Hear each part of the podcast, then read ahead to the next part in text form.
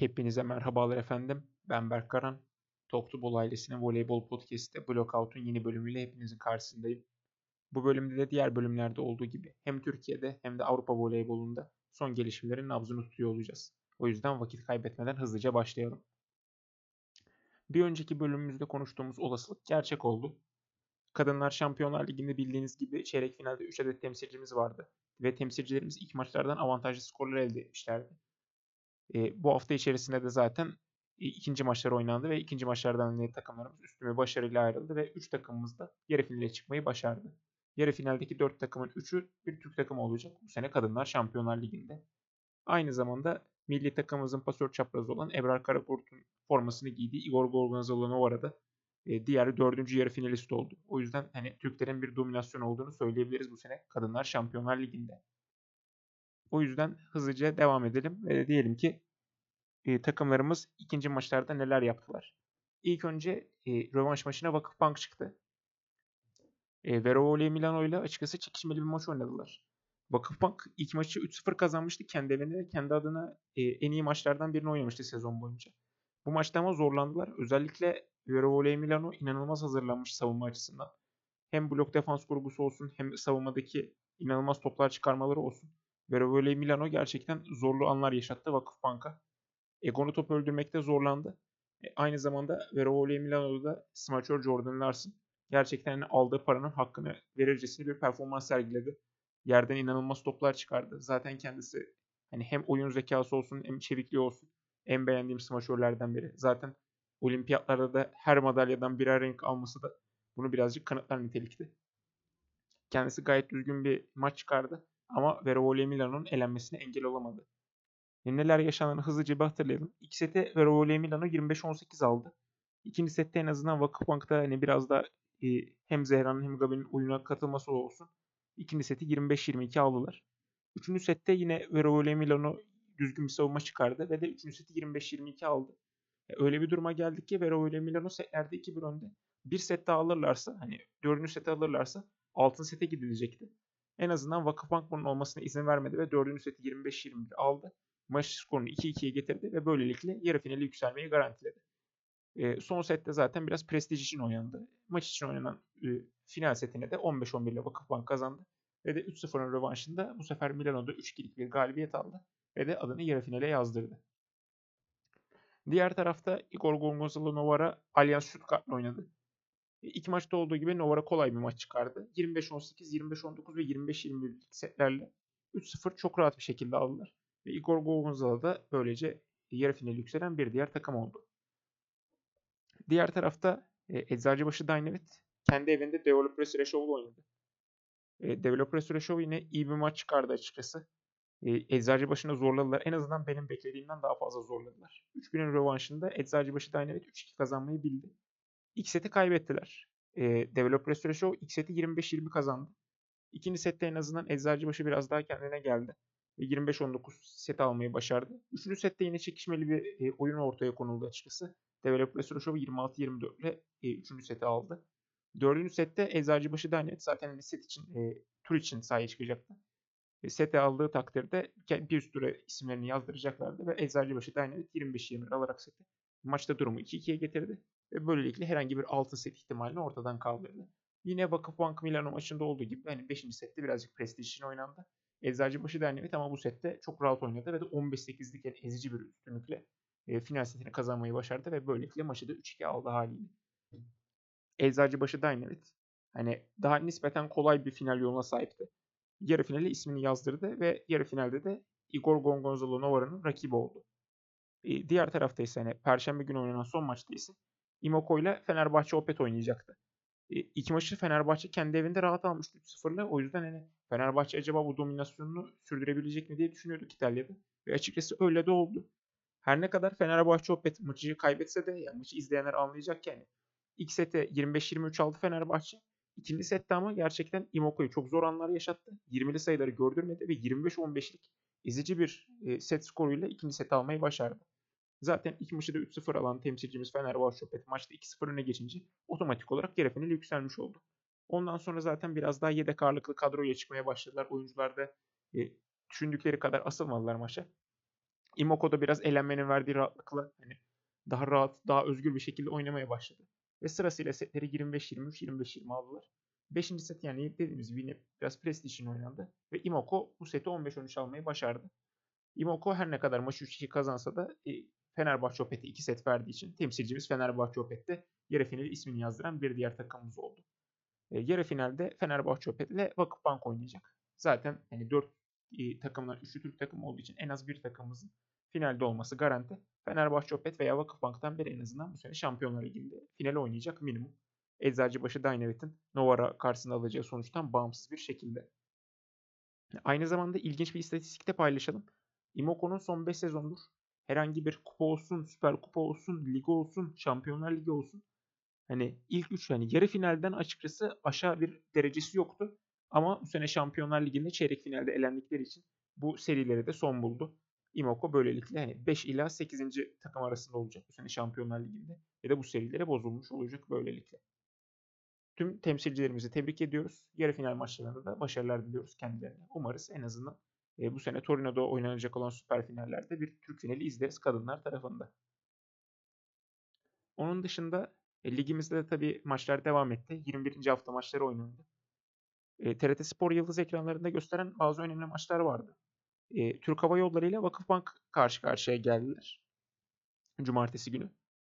E, zaten daha önceki bölümlerde bahsettiğimiz gibi Kera Van Rijk e, takımdan en azından bu sezonluk ayrılmıştı annesinin rahatsızlığından ötürü. Nazay Demirok yolda sakattı. Türk Hava Yolları maçı önemli eksiklerle çıktı. Ama açıkçası oyunda söylememiz gerekirse Vakıfbank'a çok zor anlar yaşattılar.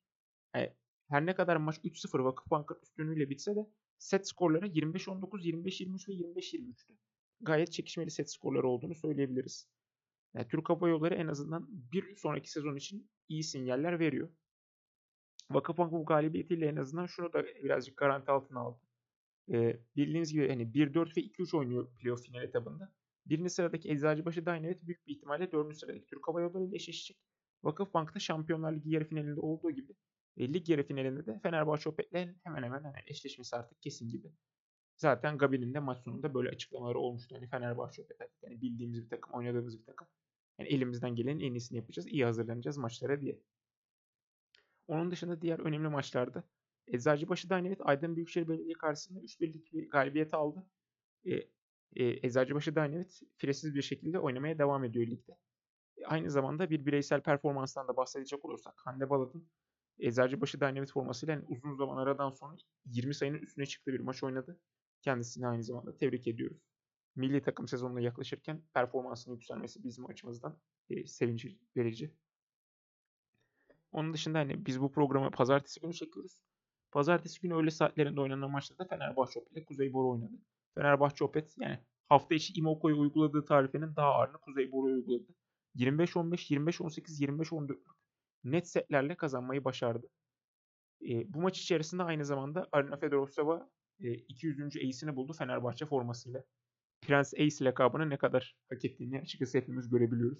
Kendisi zaten Fenerbahçe'deki ikinci sezonunda 200 ace'e ulaştı. Gerçekten çok ciddi bir sayı. Çok ciddi bir performans. Kendisini biz de bir kez daha tebrik etmiş olalım böylelikle.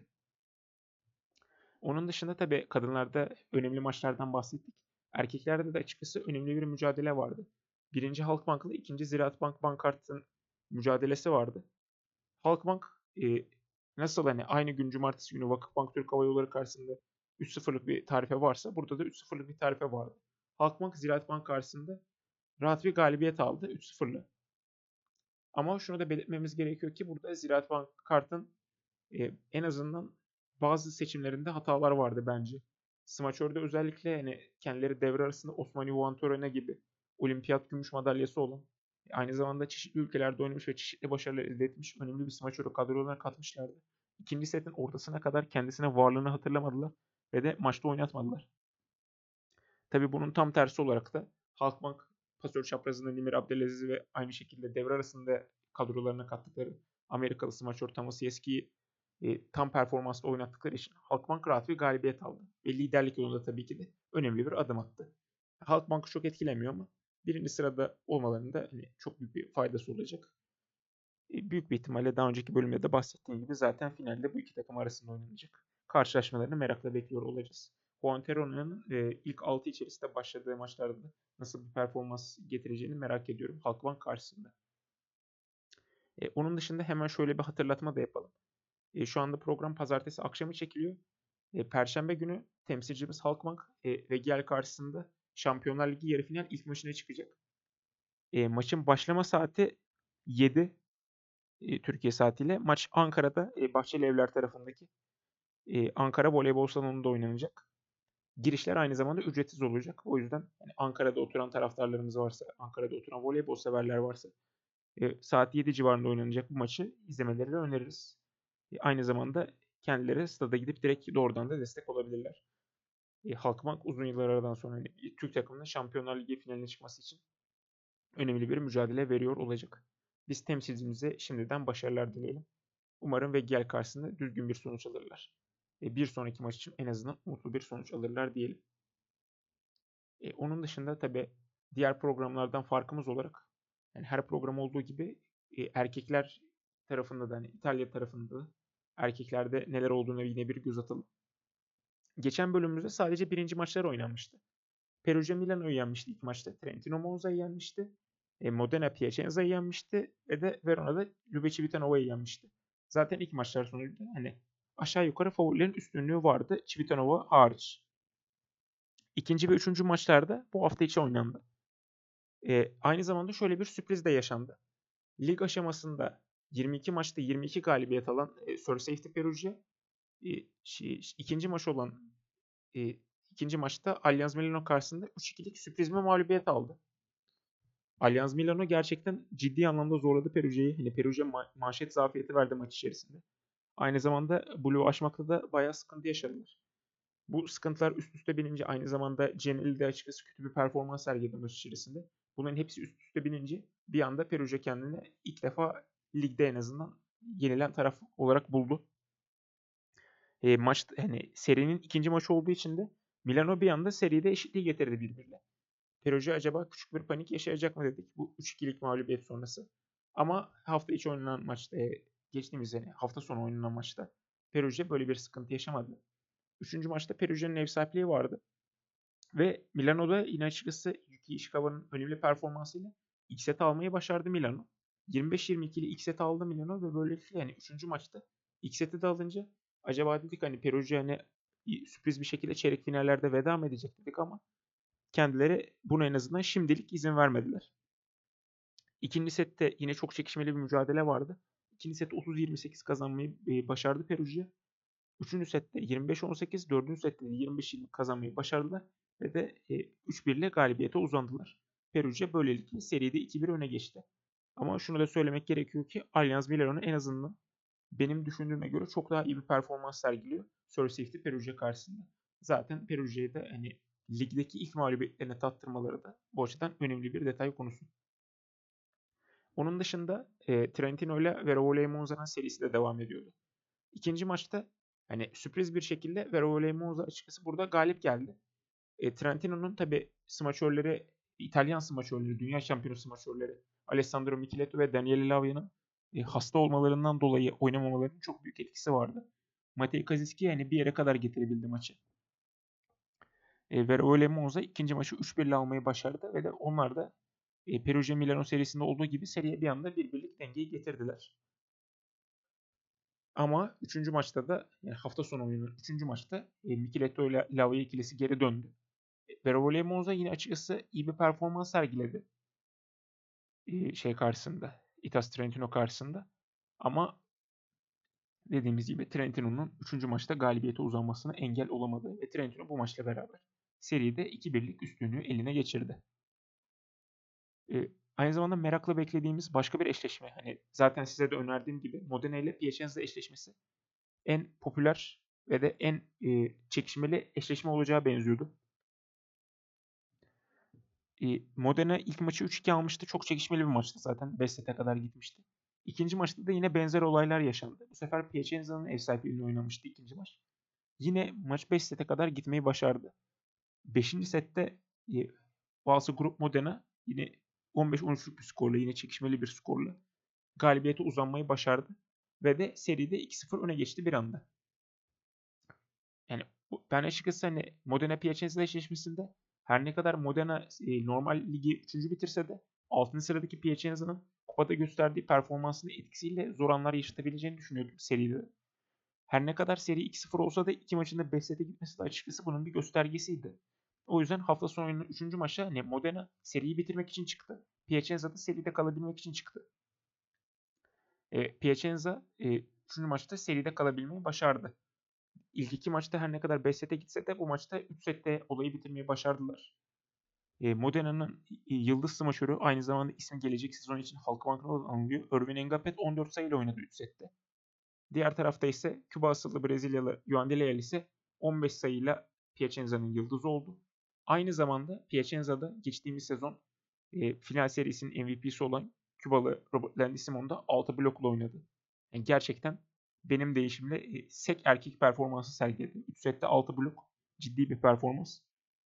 Piacenza bu rahat galibiyetle seriyi 2-1'e getirdi. Ve de önümüzdeki maçlar için bir nebze de olsa umut ortaya çıkardı.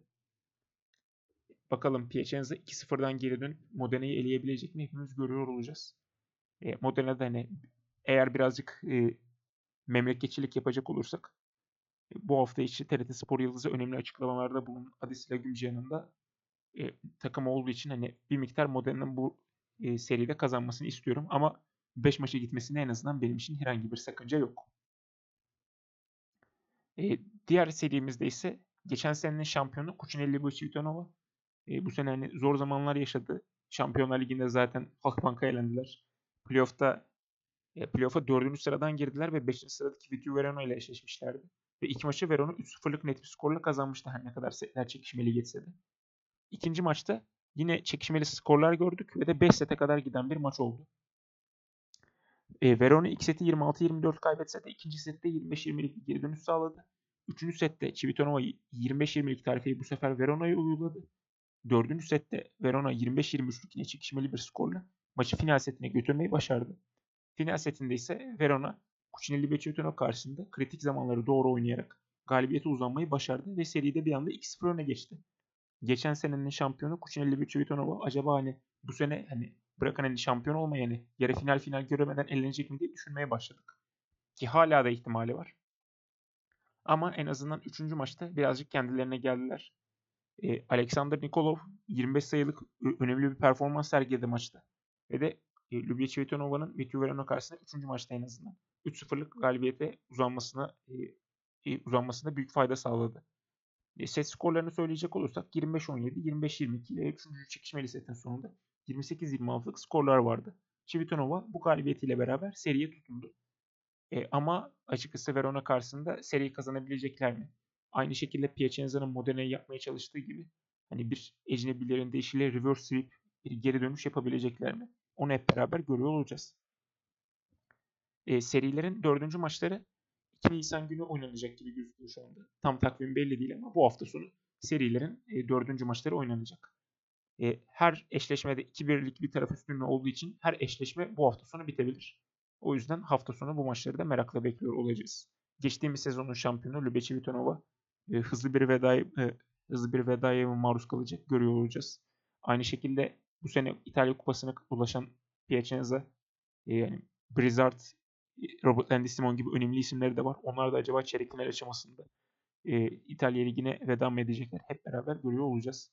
Onun dışında finalin en büyük favorilerinden Perugia ile Trentino'da 5. maça gerek kalmadan 4. maçlarda kapatabilecek mi?